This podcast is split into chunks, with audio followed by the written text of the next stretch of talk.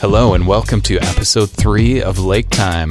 I'm one of your hosts, half of your host, Matt Kennedy. You're a half host? I'm half of a host. You're my better half. No, I'm the other. You're going to get no argument from me on that one. My name is Lyndon Fraze, and welcome to another episode of Lake Time. So, Matt, do you like pizza? You know, I know it's a rhetorical question, actually. Everyone loves pizza. I'm a big pizza fan, yes. So I was sitting around in a hot tub with some folks at the resort that I live at. And, you know, the question of if you could have any kind of superpower, what would it be? So people are like, oh, yeah, it'd be great to fly, great to blah, blah, blah. The classics. All the classics are coming out. The debate's raging. And this one fellow said, I'd like my superpower to be able to make the best pizza in the world. And you know what? Our guest today has that superpower. She does. She wasn't born with it necessarily, but she's developed it from her passion for sourdough and pizza, wood-fired pizza. That's right. Business she started with her sister. Yeah. That she now runs with her partner. She's the star, though, I think. I think she's the star. We can say that, and I think her partner will hopefully accept that. But her name's Shirley Cunningham, and she is the co-owner, co-founder of Black Oven Wood-Fired Pizza. And if you have been in Kenora or in Northwestern Ontario in the summertime, odds are you've definitely tried her pizza. I know I've had it countless times. Love it. It's not Delissio. It's not Black Oven. It's not Delissio. It's hey, this Black tastes Oven. Like Delissio. No, it's not Delissio. It's Black Oven. Okay, that's insulting. I think she would be very insulted by that. We also, only person who would make that joke is someone with no taste buds. Yeah, you're right. This is in a different ballpark. How do you say it? It's in a different league. This is in a different league than your Delissios, your Pizza Huts, your Domino's. You know, those have their place, but this is artisan pizza. Okay, well, let's get into it. Let's dive in. We still haven't settled on a way to enter that, eh? Yeah, I just went for let's dive in. Dive in. Maybe there should be a winter version. Hey, let's chop a hole in the ice and put our line in to Lake Time. Guess it'd be drill, not chop. You could chop, you could just ice chisel. Yeah, to get down to those fish. Let's shovel a pathway to Lake Time. Let's do it. Let's ride down the ice road for Lake Time.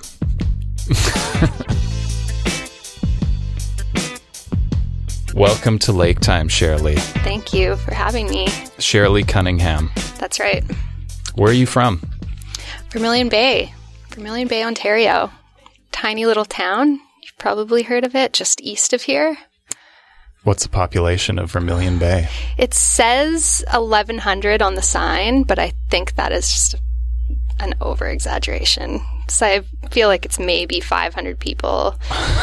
It used to be, I think, 1,100 people, but it's changed a lot since I grew up there.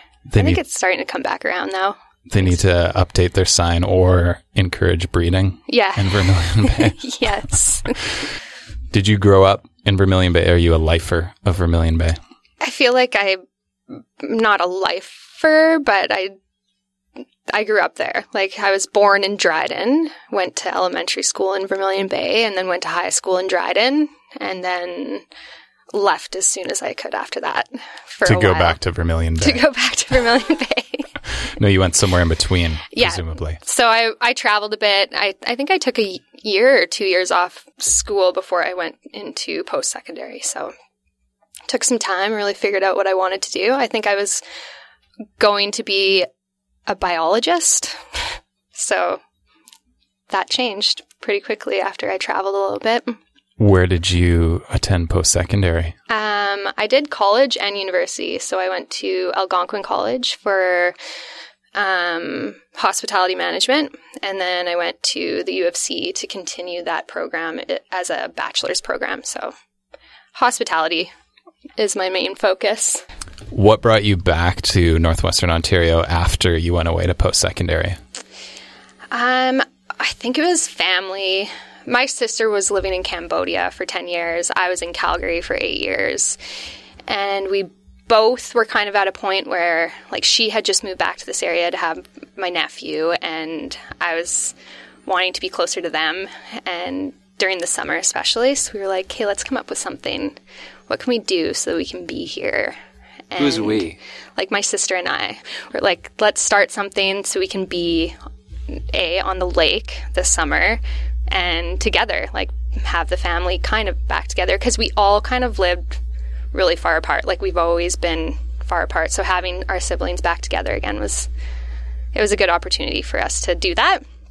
And so we made a little business and, yeah, moved back to this area. Wow, this is the kind of relationship that a lot of people fantasize having with their siblings, where it's like, oh, we've got to do something. You had a child. We've got to do something so that we can all be together as a family. Hey, let's start a business together. Yeah. I think she was self-employed in Cambodia. Her and her husband had a business there. And I was working in the hospitality industry, and I was just kind of... I had written like 3 different business plans there trying to start my own thing. I've just always had the itch to start a small business. And she developed this like crazy obsession with wood-fired pizza around the same time that I was developing a huge obsession with sourdough bread. Ah. And so that's how we kind of married the two concepts and started the Black Oven. Before we dive in to what the Black Oven is, maybe we should open these beers that we brought in today. Don't want to get too carried away without opening this episode's beer. So there's 3 options. They're all seasonals. They're in their Crowler, which is the 32-ounce can. It's half the size of a growler. Crowler is a trademarked term, just so everybody knows. It's a registered trademark. To who? PepsiCo. Is that your company? Yeah. I started a small company called Pepsi. You may have heard of it, but we're just getting started. So the 3 beers are Spice is Right, which is a Groot ale. So obviously the bitterness in beer comes from hops typically, right? But in this Spice is Right, it's a herb and spice mixture, not hops. There are a bit of hops in there because technically it's not beer without hops. But some of the spices that are in there, to give you an idea, paradise seed, coriander, and chamomile come together with this malt blend to create a uniquely flavored, light-bodied beer. So that Spice is Right. Keep that in your mind. Next up, Rail Yard. Have you already eliminated that one as a choice? No, the chamomile and the coriander sound lovely. Not yet, but you might when you hear Rail Yard because it's a double chocolate milkshake porter. I'm going to be honest, I'm hoping she chooses that one just from the title. Dark brown, copper highlights, tasting of chocolate, coffee, and biscuit. It has a dominant malt and lactose profile with a medium-bodied, creamy mouthfeel. Is there dairy in that? There's lactose in it. Yes, there's lactose, if that counts as dairy to you. And the last choice that you have today is Sorrow and Glory Smoked Irish Red Ale. This is the one inspired by Red Moon Road. It's part of their artist series. I made the video for this beer, actually. So I've tried this one. It's very good. It's an ale brewed with in-house smoked malts, and it creates a slightly smoky aroma and subtle red malt flavor. Those are your 3 options. Oh. Which one are you going to choose for this episode of Lake Time? Also the most indecisive person right here. So is your sister more of the decision person, or you both sit there and ponder? And she would have chosen already. I feel like I might have to go with number 1. Spice is Right. The Spice is Right. We have a winner. Spice is Right, the Groot Ale. Let's open it up.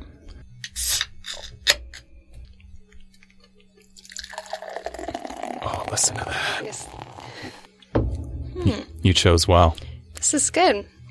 It's got a nice light taste. I don't know how to describe beer.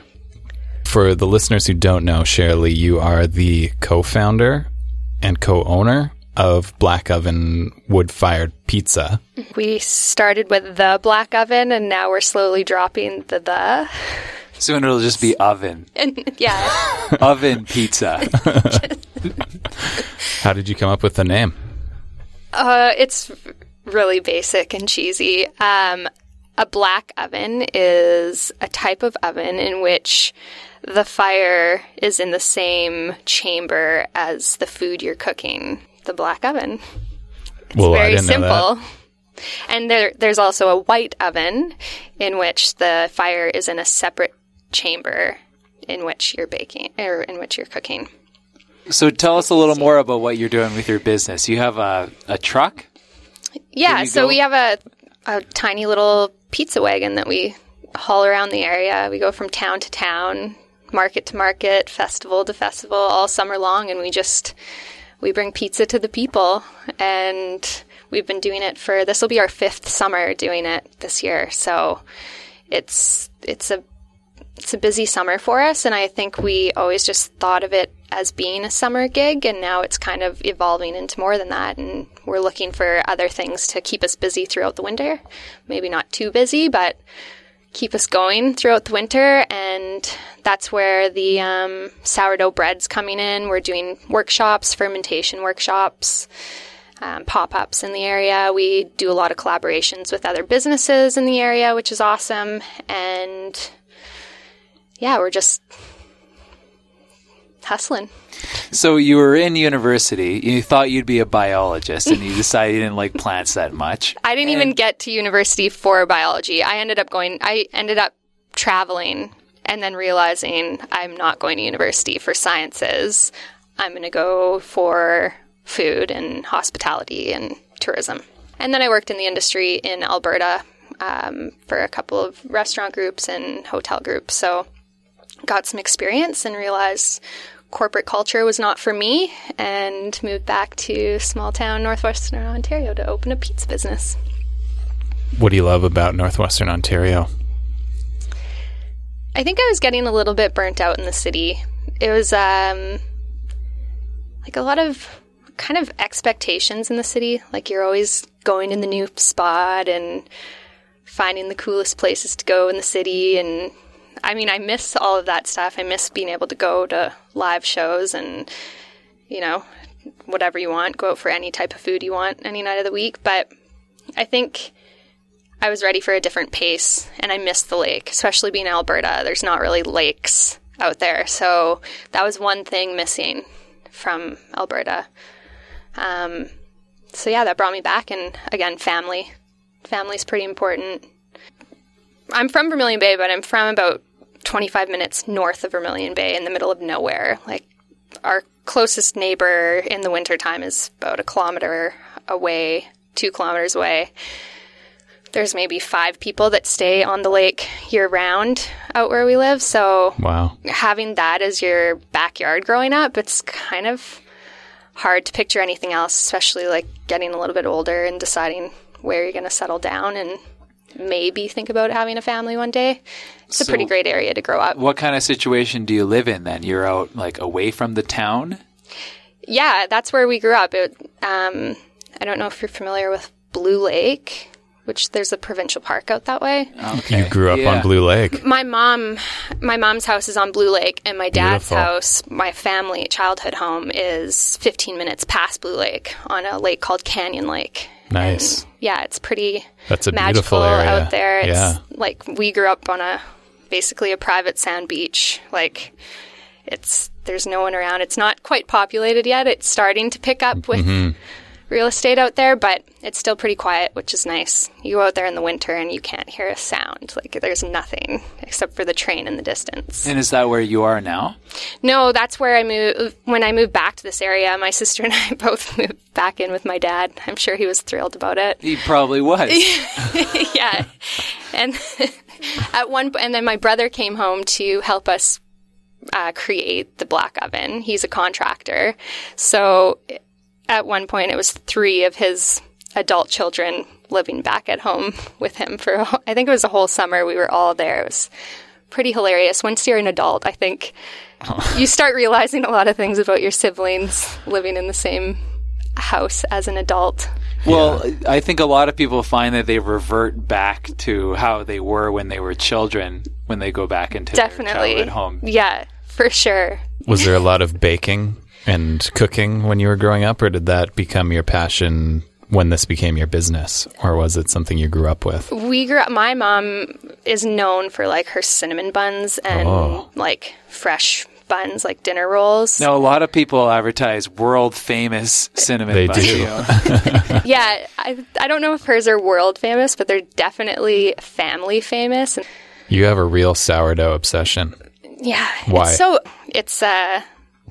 I think it easily becomes an obsession for a lot of people once you dive into it, because it is like a challenge. It's not like your typical bread recipe. Like every day your loaf is going to be different coming out of the oven. Like it's almost impossible to get a consistent loaf. Like there's bakers around the world who are trying to get that consistency, and it's so impossible unless you have like proper temperature regulating and humidity regulating equipment. So it's like, it's the challenge I think that I love the most, and every day is new and you're constantly learning, like trying new methods, and yeah, it's a little pet. And it's a pet. Yeah. You gotta feed the monster. The monster. Is that what you call yours? I just feel like. Does Summer still have hers? Lyndon has something to say. Well, as many organisms, it's not one monster. It would be a community of monsters. Yeah. Lactic I thought she came home from the workshop calling it that she was a little monster she had to feed, but you have to feed it, right? You have to feed it. You have to keep it alive. It's feed like a child. Flour and water. Yeah. It's its main diet. So. Well, is there a template? Is there sourdough? Are you the only sourdough pizza, or is that? Oh God, no. No. I think our recipe might be a little bit different. It's been tweaked over the years, but there's plenty out there. Yeah, I don't think it's a super common thing, but I would say a lot of sourdough bakers are now introducing pizza into the bakery, because it just goes hand in hand. Like if you're making bread, if you're making dough anyways, you might as well make the best food on earth. Exactly. Pizza. And pizza is like... Also tacos. It's a sure sell. Like it's an easy sell. Who doesn't love pizza? I like pizza. And you didn't bring us any pizza because your trailer is frozen in an ice... block, you said? You're just curious why you didn't bring any pizza. I know. I was going to recommend that we reschedule for the summertime when... I'm going to have to go to Domino's after this. I already made that joke. I said I was going to bring Pizza Hut and that it was all good, and she said she was going to cancel. Because she's a pizza snob. Are you? I have a hard... Yeah, what do you think of Domino's? If you go to... Have you ever had their Hawaiian? Oh my God. Different category. I think so. Yeah. I think the worst pizza is still good pizza. That's true. Right? It's pretty hard to like not finish a slice of pizza. Oh yeah, I was trying to make a frozen pizza the other day, and the oven wasn't working. Couldn't get the pilot light to stay on in the oven. Just kept dying out of the cabin. And so the only thing I could think of, because I wasn't smart enough to think of the barbecue, the only thing I could think of was to get out a pot and put it on the stove, because I had a propane burner stove. And I put the pot in there, and I put about 3/4 of the frozen pizza into the pot. And it was way too hot on the bottom, so it just got totally charred. I still can't get that black stuff off the bottom of this pot, but I still enjoyed that pizza. It was half cooked. It was like burnt in one part, half cooked. And I was still eating. I was like, oh, I shouldn't be enjoying these burnt parts because it's going to give me cancer. But I was like, oh, it's so good. It was the worst possible pizza. $5 frozen pizza from Superstore. And then I wrecked it, and it was still good. There you go. So Domino's, not so bad. Pizza Hut. But what to you makes a good pizza? If you have like a pizza that's just awesome, what are like some of the check marks that you were checking off? I think a good crust. I think that's what I look for now, is the crust. Is it soft but still like crispy enough bottom that it holds the toppings up? Does it flop right over? I prefer something that holds the toppings up. So even though it's really thin on the bottom, it'll still hold its own. Like you can hold up the slice and it'll stay. And then the toppings. I think it matters what types of ingredients you're putting on your pizza, the quality of the ingredients. Every year we try and use more locally sourced products. We try and throw fermented vegetables on our pizzas.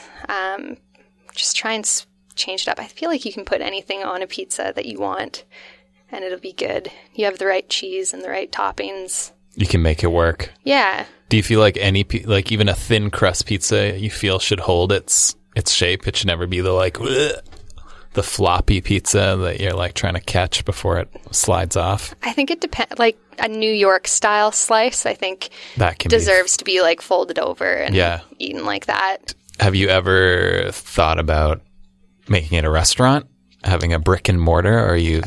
I think the thought runs through my mind at least once a day, every day. I would love it. I think about it, but I also think about Kenora's winters, and I think about how I still want to travel in the winters. Mm-hmm.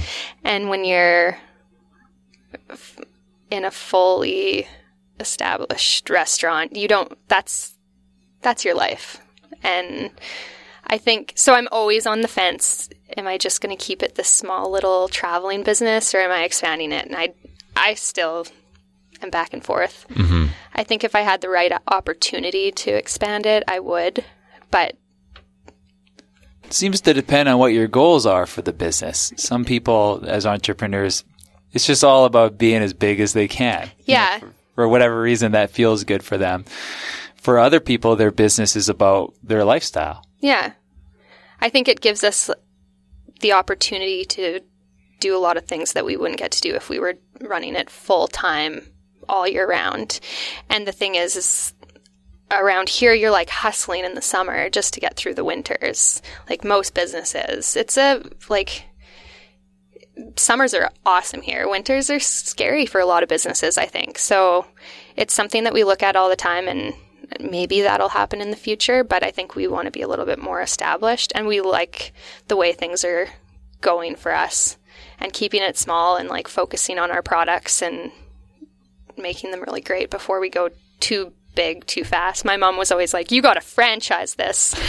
When are you opening another truck? Like you need branded shirts. When are you getting other people to do the work for you? Yeah, exactly. Right. And that would be great. Just having one or two full-time employees year-round, maybe then, but you can only do so much in a day. Well, and the franchise thing is a totally different thing. It's like now you're in the business of selling other people on running your – starting up this business. Like if you think about the person that is – you know, a smaller scale McDonald's, you know, their job is to sell people on the idea that this could be a viable business for them. They're not making hamburgers anymore. Yeah, exactly. So you'd have to decide if you want to be in the business of selling franchises or in the business of making pizza. Yeah. It's a totally different thing. I know. It's so hard. But like the people who invented McDonald's have done very well. Actually, that's not totally true. The people who invented McDonald's didn't do well, so well, but the person who decided to franchise McDonald's did very well. Yeah. Yeah. Okay. All right. So in the wintertime, basically your life is you work really hard in the summer and then you get to do whatever in the winter. Yeah. So right now, this morning, you just woke up and you could just do whatever you want all day? No.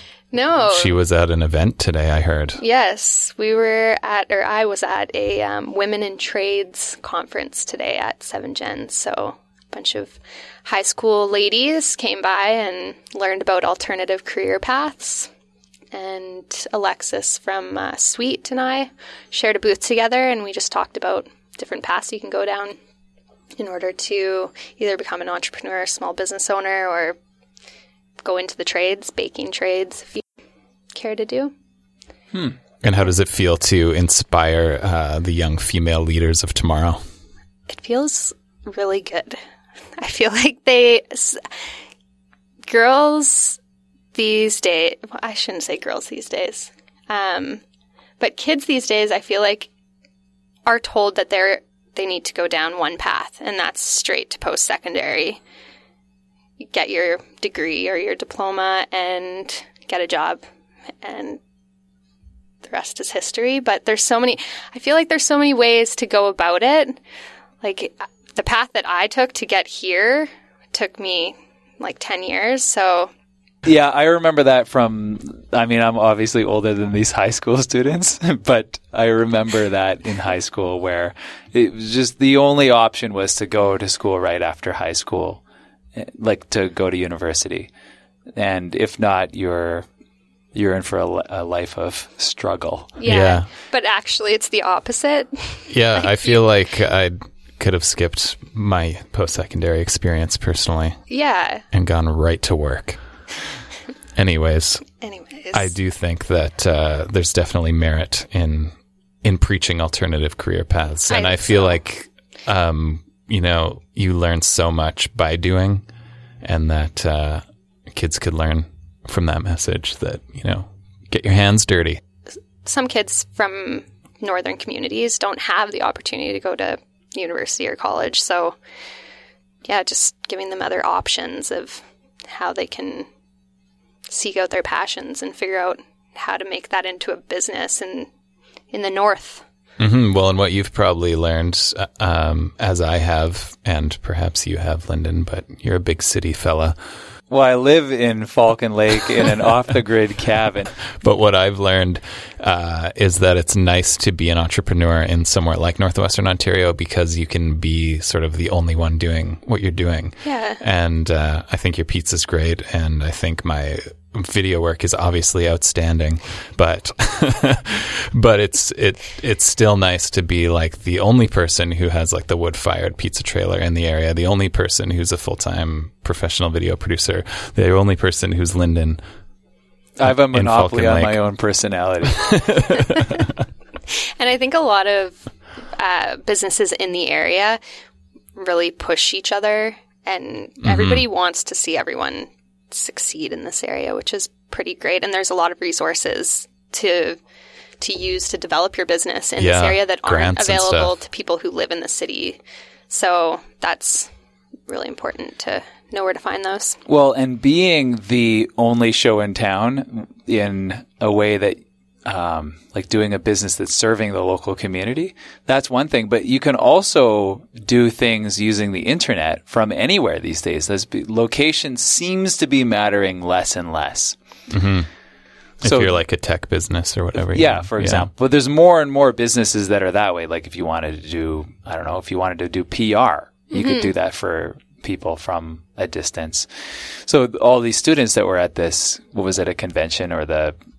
Was that how you described it? Convention. That's the event. Yeah, Women in Trades. There are more and more opportunities to do things other than follow the traditional path of going to the big city and doing university.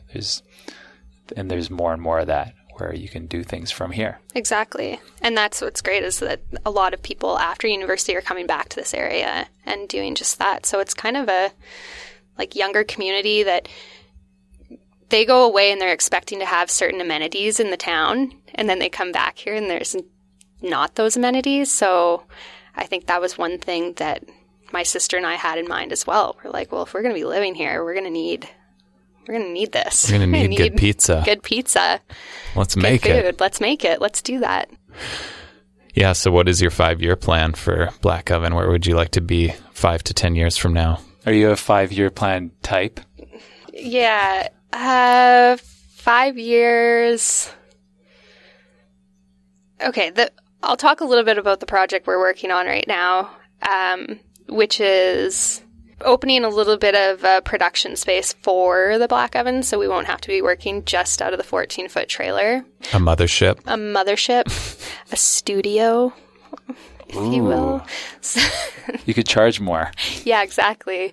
So that's kind of the direction I'd like to take it, is to have a space where I can just keep fermenting and making sourdough and experimenting with that.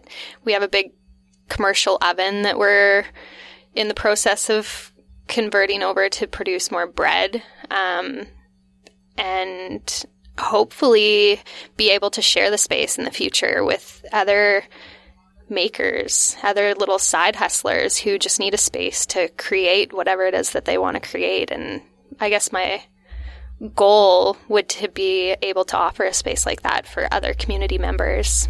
Yeah, with rules around food production. Yeah. Like that would be extremely valuable to someone if they could just plug in without having to build the whole facility themselves. They could experiment with making world-famous cinnamon buns, for example. Exactly. Just get in business right away. Cheryl's buns. Cheryl's got good buns. What? Why do you think you're driven to create, to be a maker? You make things with your hands often. Yeah. I'm not sure. I think it's the whole process is just so addicting. I mean, I think it's for anyone, you find something and you can't stop exploring it. And I don't know, without sounding too cheesy, sound as cheesy as you want. We're talking about pizza. Very passionate about bread and pizza and just good food in general. Yeah, and that's wonderful. I always love that in people when they have such a narrow focus and they don't seem to get tired of it. Instead of getting, move on to something else, they get deeper into it. It's always something that I just sort of, maybe I wish I was that way or something, but this idea of, a lot of people just seem sort of bored. Yeah. But if you can just take something as simple as making bread and try to make it as awesome as it can be, somehow find something in it that's interesting for years on end. There's something that's in your makeup that maybe isn't in these other people, that they're more easily bored. Or how do you think about that? Have you noticed that other people are more easily bored than you? Oh, well, I mean, the amount of workshops that I've taught and the amount of people who have actually continued to bake bread, like since taking the workshop, is, I want to say, probably like 10%. All right. So we're talking about depth. How deeply do you think about bacteria? Like you don't necessarily need to know about particle physics in order to, make a good pizza. Like, even though you could get to that depth of understanding about what's going on. But do you think a lot about bacteria and microbiology, or not as much? I try to. I try to understand it as much as I can, but it can be very scientific. And there are people who take it very seriously. Like, we're talking like formulas down to the the temperatures, the micrograms, like all of this. I think I'm more of like an old school, like, grandma baker. I'm like, I'm going to mix this dough together and I'm going to use a scale because I want a little bit of consistency, but I'm really trying to just learn how to like feel the dough out and kind of let the dough do its thing rather than worry too much about like trying to control it, because I don't think sourdough is meant to be super controlled. That's what's so beautiful about it, is that it's kind of got a mind of its own. It's a living thing. I try not to get too scientific about it. I'm also not a very scientific person, so more of a naturalist. This is only episode 3 of this show, so I feel like it's important that I explain once again that there is a section now called beer questions. And what are the beer questions all about, Lyndon? Oh, wow. Usually you explain this. So. Yeah, I'm going to let you. All right. So we like to finish out the show with a regular segment where we ask you questions that are inspired by the various beers of Lake of the Woods Brewing Company. Inspired by mainly the titles of these beers. So I'm going to go first. Yeah, we just call them the beer questions. We don't need a big preamble. The beer questions. They're the beer questions. All right. So this is Nautical Disaster. It's an intriguing-looking new beer from Lake of the Woods Brew Co. It's an IPA, FYI. So I lived on a boat this summer and in Kenora, and I'd never had a boat before, and it was a big boat enough to live on. And I thought, okay, I got my boating license. I'm going to take this thing out. Everyone said, don't go out unless you have a GPS, because Lake of the Woods is treacherous. And, but a friend of mine was coming out who said he's really good at boating. So like, okay, all right, let's go out. And it was just, a few minutes later, and we found ourselves that we had driven my new boat, my 10,000 pound boat, into a reef, and we were stuck. Anyway, there's my nautical disaster story. Do you happen to have one? Apparently in one of the lakes up where we live, this is kind of it's kind of related because it could have been a nautical disaster, but apparently there's like a train car full of whiskey somewhere at the bottom of one of the lakes, and like if you were to find this whiskey, you'd be a very rich person because it would be perfectly preserved and aged for probably 50 years. So let's get it. I know. So if anybody's a scuba diver and wants, I can't tell you. I would have to take you there. So there's a train. So the train tracks go by the lake, and there was a derailment. Yeah, and apparently the talk is that there was a train car of whiskey. He'll be so mad if I'm talking. So hold on, let's get this straight. So in Vermilion Bay, it's pretty vague. If you go to the train tracks, pretty tough to find with these instructions. Look up the records for train incidences. And go there. Yeah. And get your scuba dive. Get your snorkel. Yeah. Get your snorkel out. Get your flippers. Could you imagine? Get an underwater flashlight. Get an underwater flashlight from Walmart. A big one. Your whiskey detector. Get your whiskey detector out. Now, these have been very literal beer questions. Usually they're kind of, metaphorical, and I'm going to go metaphorical. We're very deep, guys. So this next one is based on another seasonal, Channel Marker. It's a Citra Light beer. It's a dry-hopped light lager, to be exact. Sounds summery. And Channel Marker, obviously there's plenty of those around here for guiding people on their lake journeys. What do you feel like has been sort of the most important channel marker in your life? Like, what has been the thing that sort of guided you most? Has it been like your relationship with your sister maybe that has guided you, or family? Or I'm maybe answering it for you now. You're just going to cling to this so you don't have to think too hard. Why don't you make it multiple choice? Yeah. No. All of the above. Always fail multiple choice tests. It's the indecisiveness. Fails me every time. Channel marker. What's your channel marker, Shirley? I would say family. Family is for sure a big one for me. Mm-hmm. But also just like the connection I feel with this area.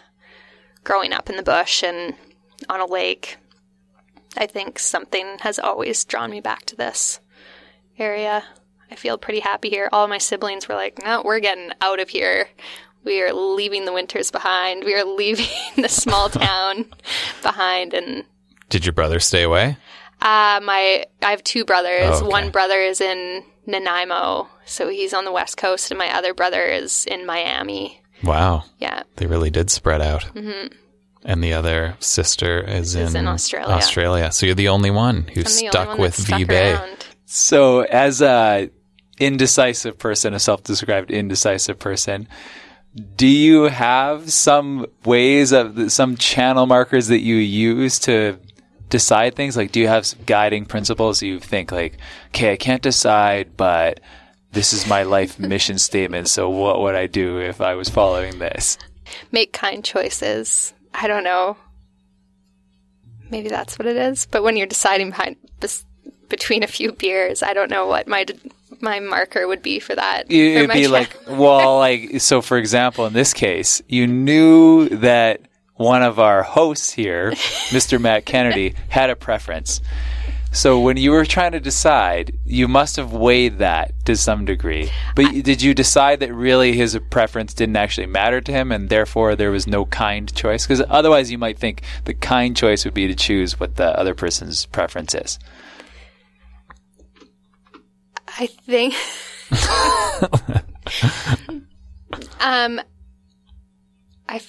this is such a hard question. What was the question? Do you have any ways, like guiding principles that you use in order to make decisions that are difficult decisions? Right. But then we are jumping into this. It wasn't kind that I didn't choose the one that I should have chosen that one. I'm really sorry. It's all right, I guess. We'll get through it. Yeah. That was not kind to me. Except sometimes if you're always trying to be kind, do you think that may eventually lead to free resentment in you? Probably. It's better that you chose the beer you wanted. Yeah. Because you need to make the choices that are right for you, Shirley, not the choices that are right for me. There's so many inspirational quotes out there that have just been pushing me to choose for me. Look out for number one. That's a great inspirational poster. Look out for number one. Yeah. We got to get forsaking that. Trademark. All others. Yeah. Make America great. Oh no.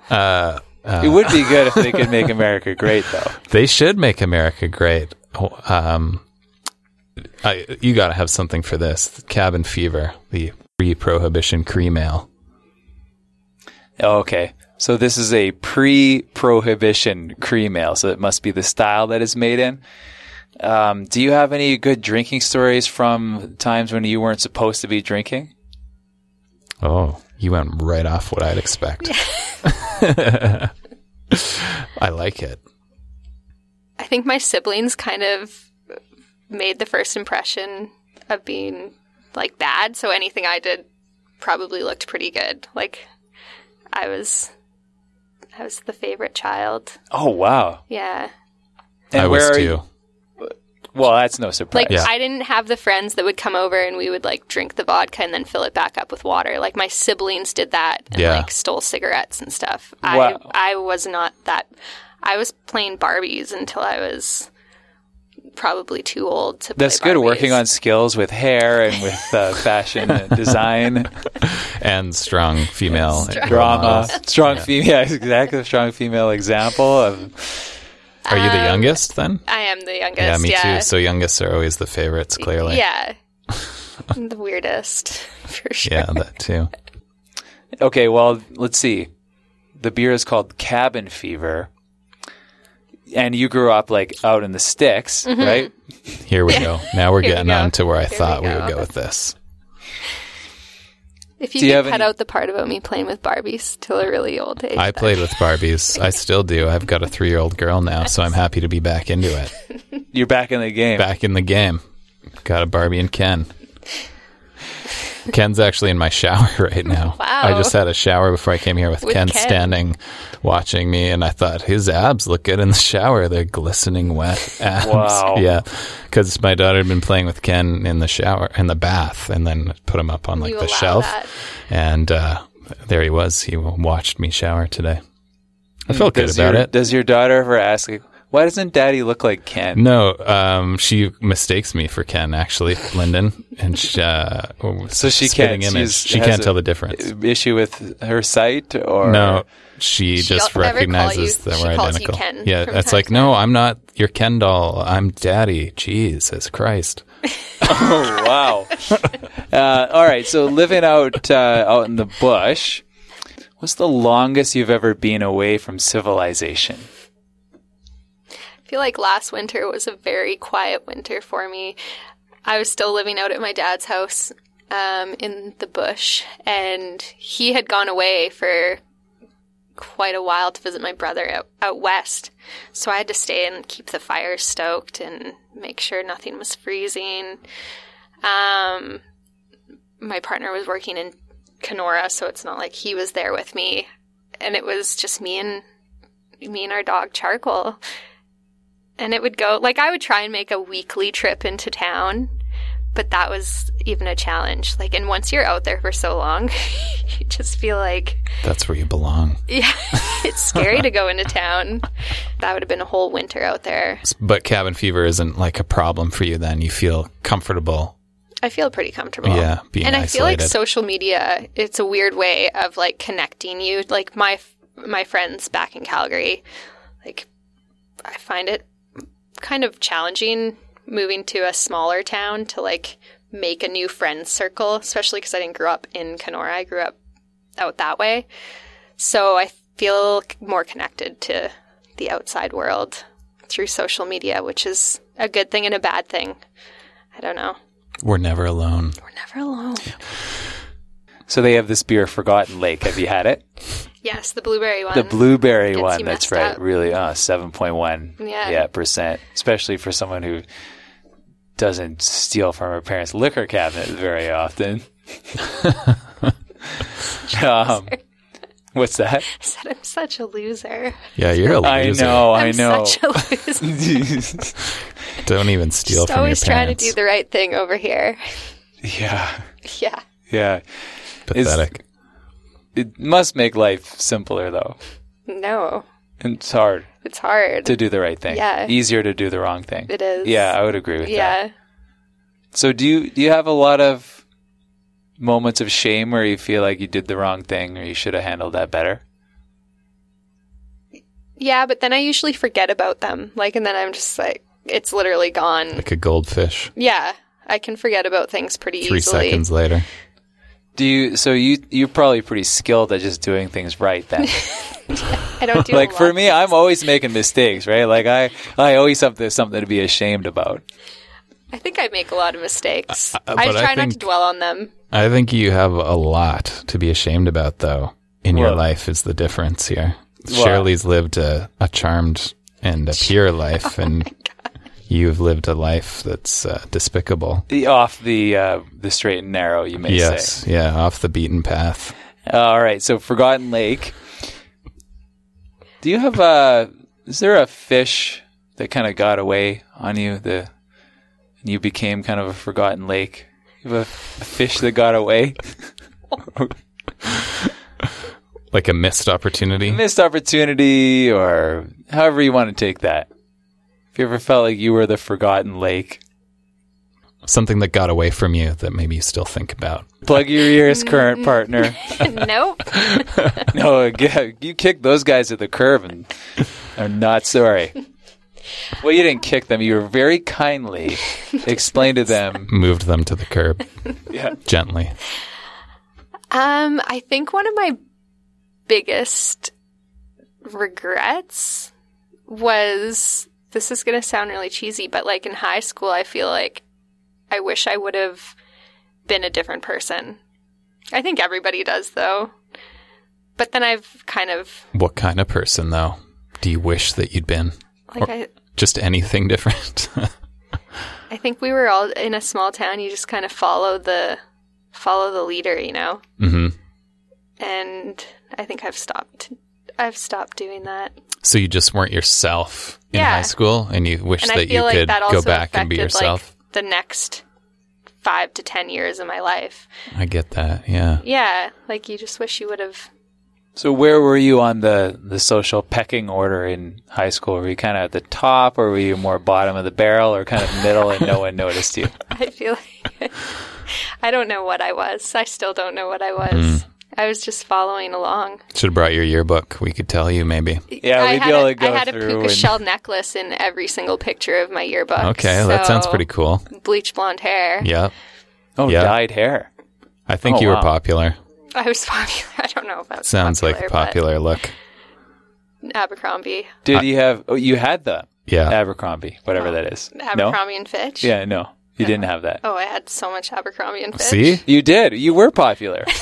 Is or that you were trying to be too popular? Well, you were. I didn't even know what that was. It just sounds like you're painting a picture of the classic early 2000s popular high school girl. I'll paint you a picture of unpopular, which is just to describe my own high school experience. At noon hour, I would hang out in the computer lab, dork, or the shop. The shop. See, I wish I would have taken shop class. That's one of my biggest regrets. Yeah, it's like not taking shop class. Well, yeah, now it's cool. But at the time, it's like these nerds with the welder screwing around, you know? Well, I'll tell you, in junior high, we used to put a paperclip in the back of the TV that was in our classroom to, like, pick up CBC. And we would watch a fuzzy CBC at lunch episode of The Wonder Years, and it'd be like, we gotta go watch The Wonder Years on the TV in our classroom that we've hacked with a paperclip, and people would make fun of us and be like, oh, it's The Wonder Years Club. But The Wonder Years is a good show, man, so whatever. A lot to learn. I'm not bitter. No. Speaking of bitter, alright, so they have this beer, Happy Camper. Have you had it? No, I don't think I have. It's a honey brown ale made with fresh Manitoba honey. You know, a lot of people have these ideas about what makes them happy. What would be the actual happiest day of your life? Is it today? It's this the actual moment.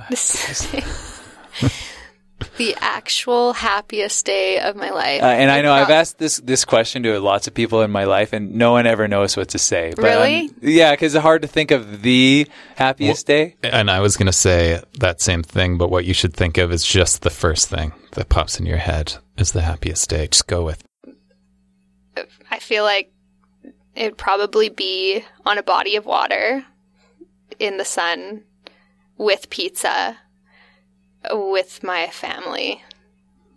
Like, all of my family. This is like Melissa's answer. Was it? Sort of. Is it? In that it's not a specific day that she remembers. Oh, but like the happiest day that you've already experienced? So, no, this is something you're striving towards. One day, I want to be on the water.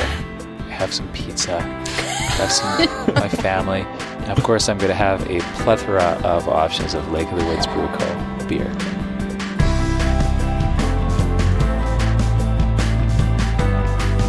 Well, thank you so much for coming on Lake Time with us, for enjoying a crowler of Spice is Right. It was a good one. And highly recommend it. And I would highly recommend Black Oven wood-fired pizza. Thank you. Thank you. Thank you. Okay, we're good. We're good.